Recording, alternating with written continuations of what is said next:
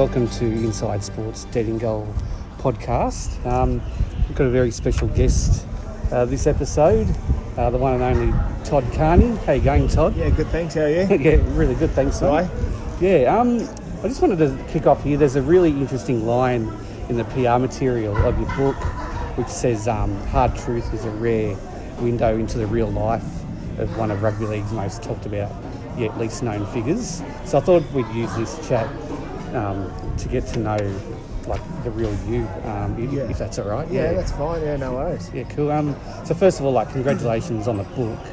Um, how did the idea of the book come about? Like, um, yeah, what was the process Uh, yeah, we were approached a few years ago to actually do one when I was at the Roosters.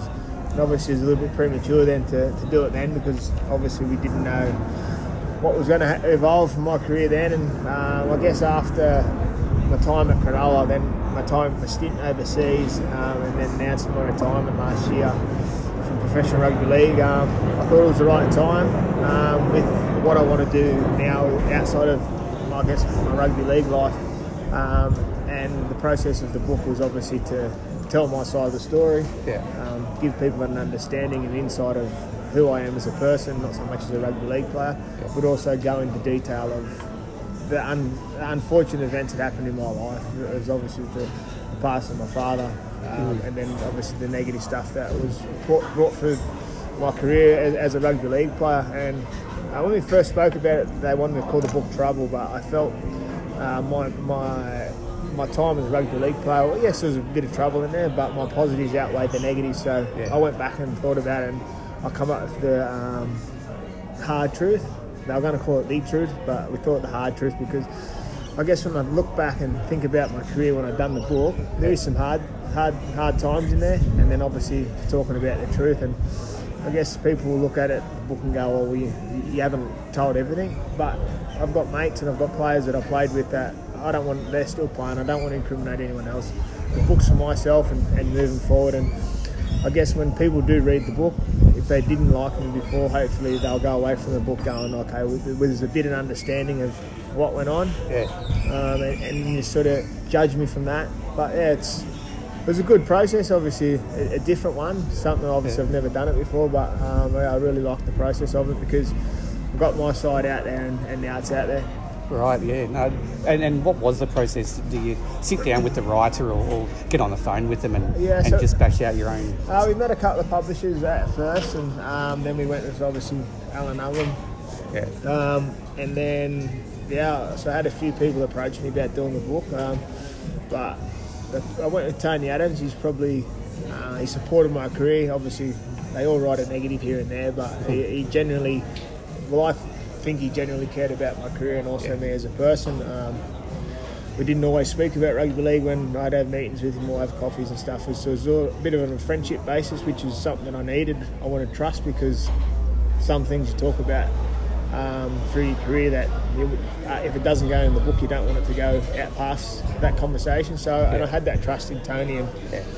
uh, so first of all, we he would send me um, answers, and then sorry, send me questions, and then I'll give him the answers just by recording myself laying in bed at night. And I, I got Tony to come to Byron. He spent a week with me in Byron, stayed at my house, lived under my roof, and I just I guess he got got to experience how I live. Um, and then when he felt comfortable, he would just ask me questions. And then just sort of went off there. And then obviously in, in the book, he, um, the, my peers that I played with, uh, ones that I re- really respect, and, and I guess they respect me for giving me um, their time to put parts of the chapter in the book. And Yeah. uh, when you read there, they're the things you read. Obviously, the emotional parts of the book is with my mum. Um, But when you read um, what players say from your peers that you played with, it's quite overwhelming, and um, you, you just you just think that's when you, you get goosebumps when you think back on your career. no, it's great. Yeah. Great answer. Yeah. So you, you spoke about the emotional um, aspects of it. Um, what, what did you find difficult about that? Was it a case of like the family sort of stuff is the, was the Um, hardest stuff to talk about? I guess the, the the stuff in your father stuff is always is hard to speak about because obviously it's the closest thing to your heart. Obviously, his death and stuff, but I sort of left that to mum to speak about and um, my sisters and how I reacted in that time because if I'm honest about it, it's I, I'm still quite numb from it, and I didn't know how I sort of acted in those ways um, about his death. Um, and then obviously bringing up the past of the negative things I've done. And like the stupidity stuff is easy to answer because it's there to see. Um, but the answers to um, the drink driving and stuff was, was sort of, they're the things that when you think back and go, well, why'd you continue to do it? And they're the, they're, there's, they're the ones that sort of hit home and you realise that you, like sort of what went on. So I guess that was the, the process and it had to be done because that's what, that's what the book was about. Yeah, yeah. Um, but yeah, it was, while it was uh, sort of dwelling on the past, but it's also obviously now it's out there, I can move on from it. That's good. Yeah. Yeah, no, excellent. Yeah, I I just wanted to ask you about, like, you know how you were um, ejected from the game over here?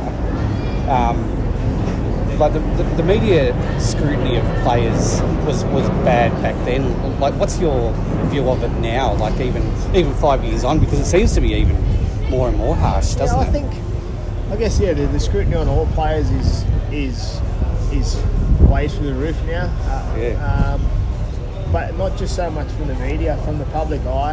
Um, like newspapers, um, TV, news stations paying money for public people in the public to get a negative photo or a, a negative video of a, a sports person. I think it's ridiculous.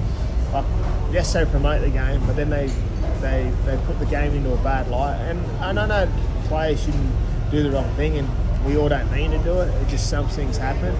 But I think the public eye scrutiny on players is is isn't is, is pretty poor.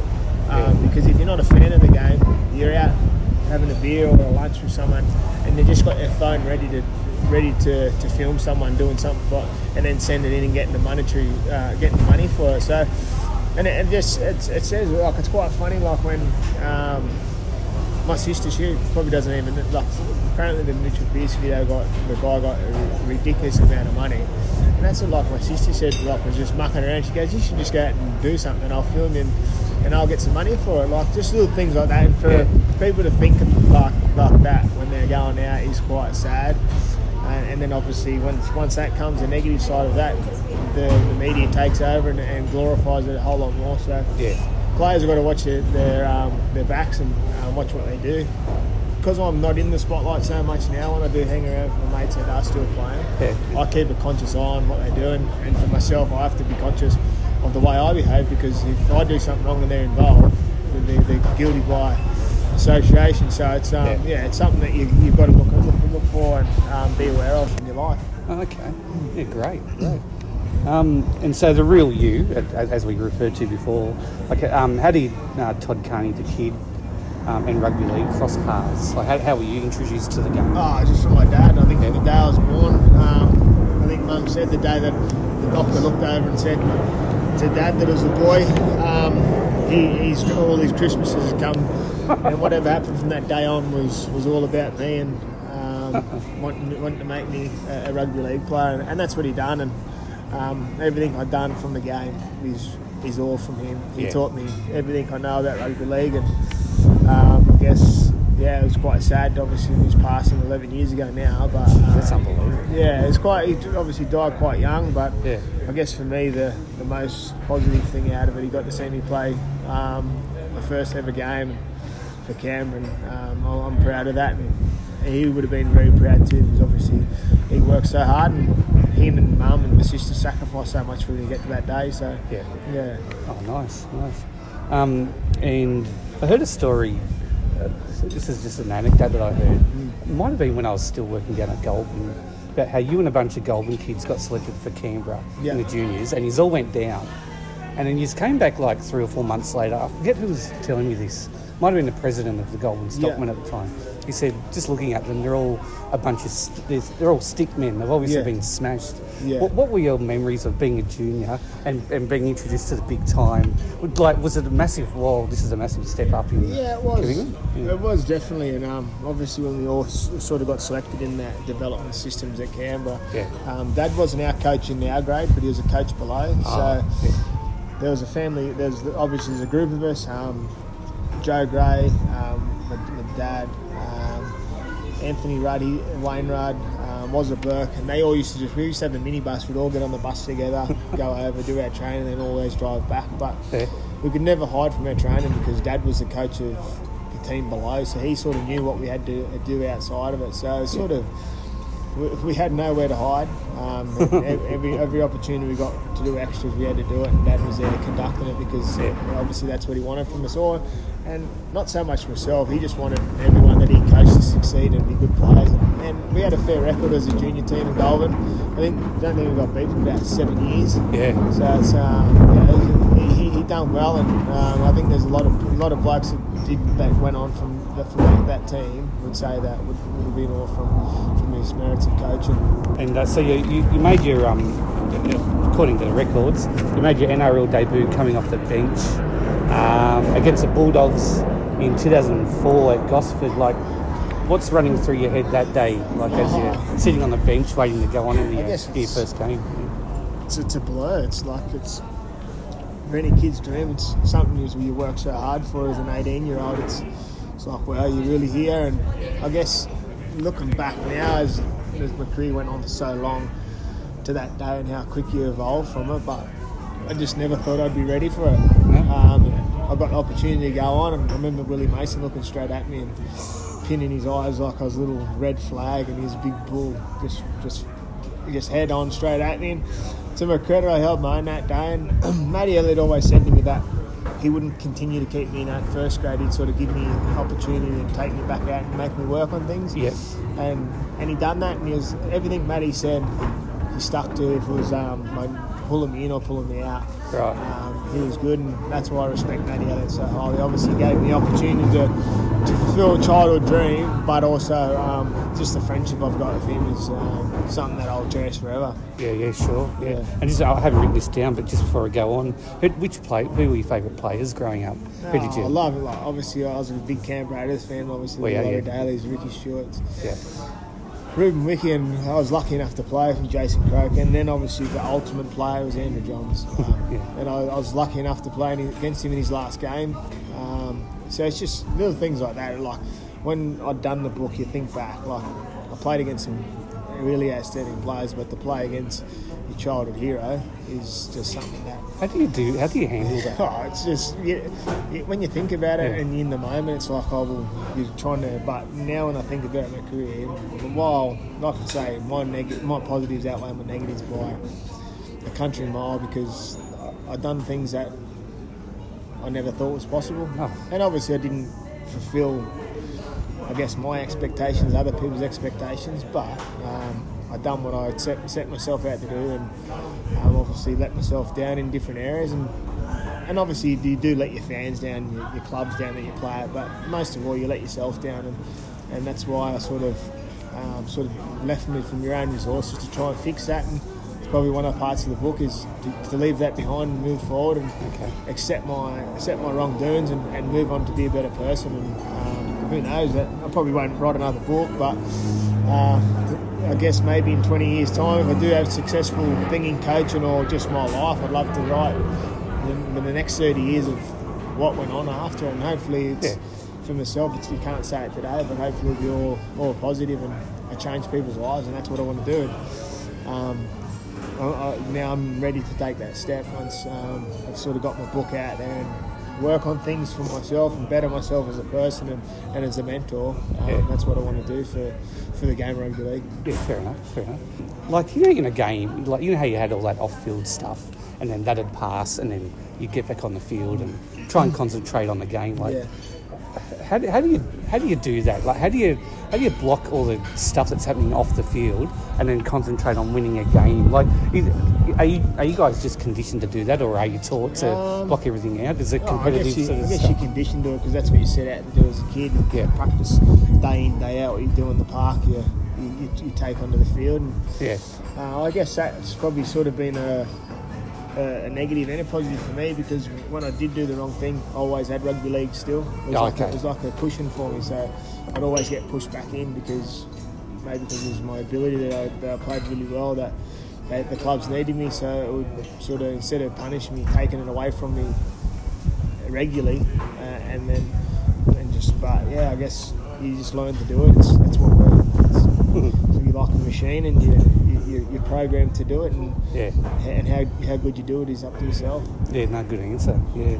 Um, and like, one thing I've, I've watched and noticed about you is you had the game where um, that so many young halves these days should really be following. Like, you, you grabbed the ball and you, you're a real running sort of half, weren't you? Like, um, how did that get um, put into your game? Was it your dad again, or was it just, just you picking stuff up over the years? Yeah, I guess at a younger age, the if I was playing bad, I'd always go back to. Dad used to make me wear a headgear and go back, put my running game back on. Okay. Um, to make me make me evolve as a player the running game. But I think the, the most, I guess, I guess. A moment for me was when I signed up at the Roosters and Brian Smith called me and said you'll play fullback that year in 2010 and Oh, that's that, that forces you to run because you've got no one to pass it to at the Yeah. back. Yeah. And um, that, that's why I played so well that year is because he, he put me in a position where I was uncomfortable, gave me a job to work at it, and, and I had to do it. Um, Right. It just brought my, it just gave my game another another level, put me uh, up another gear, and, and yeah, that's that's I think that's where it all come from. And then for me, I just played on the back of our go forward. Uh, We always, always played beyond good forwards and, and always tried to play on the jump.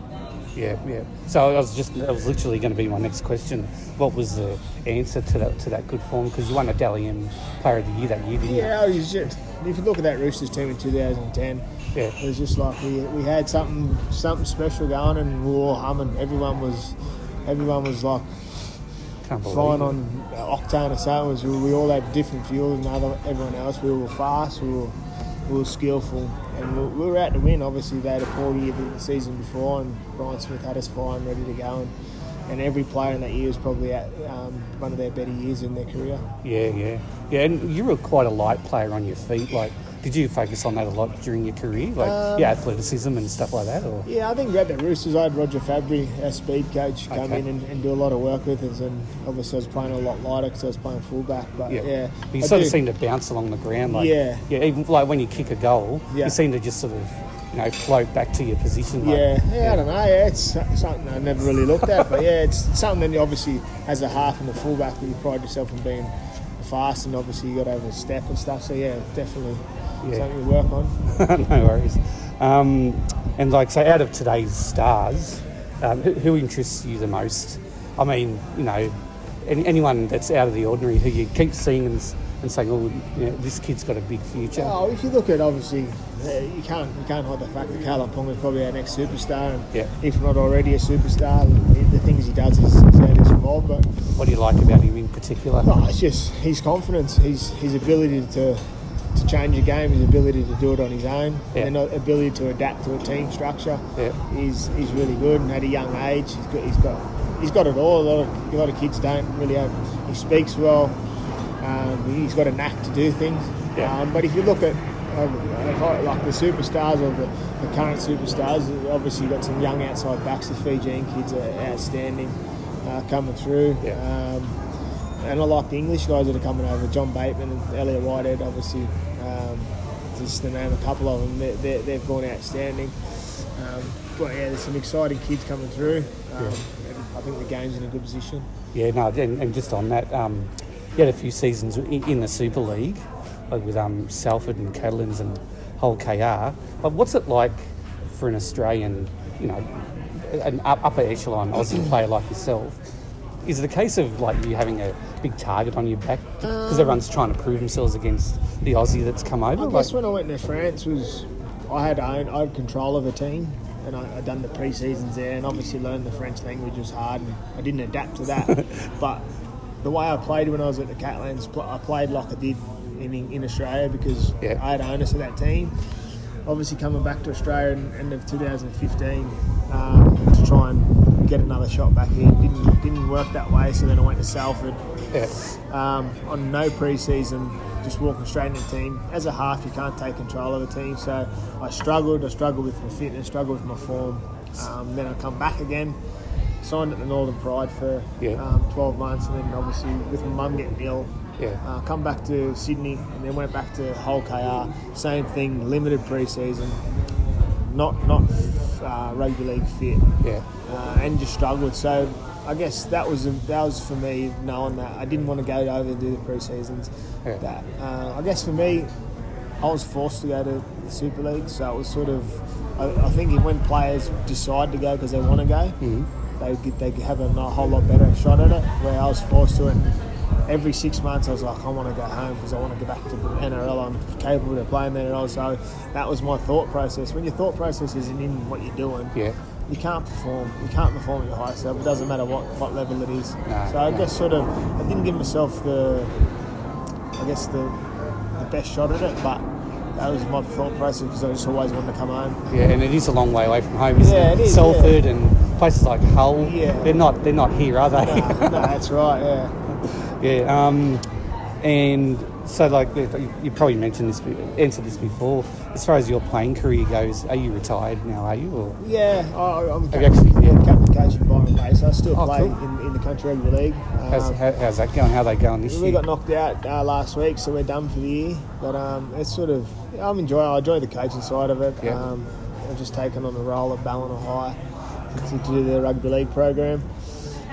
So that's my next steps. Is I'd love to be an assistant down the track with an NRL team or run the run the blue shirt or something like that. So it's, it's something that I'd like to evolve to.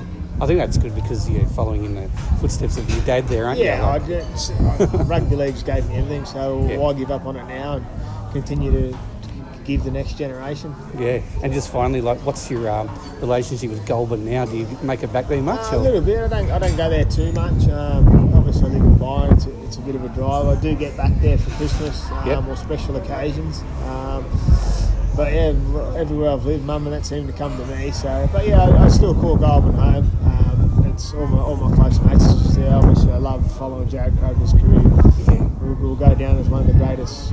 He'll go, go down one of the greatest rugby league players of all time, uh, and then what he's doing obviously at Canberra. So I love following everything that that's that goes on with Goulburn, but it's just um, yeah, just I don't I don't obviously see myself living there. I'd, I'd love to go back for a year, maybe try and coach there. Yeah. Um, if if, if um, things work that way, but um, yeah, it's um, yeah, it's just it's home. So yeah. Home base. Yeah. Yeah. yeah.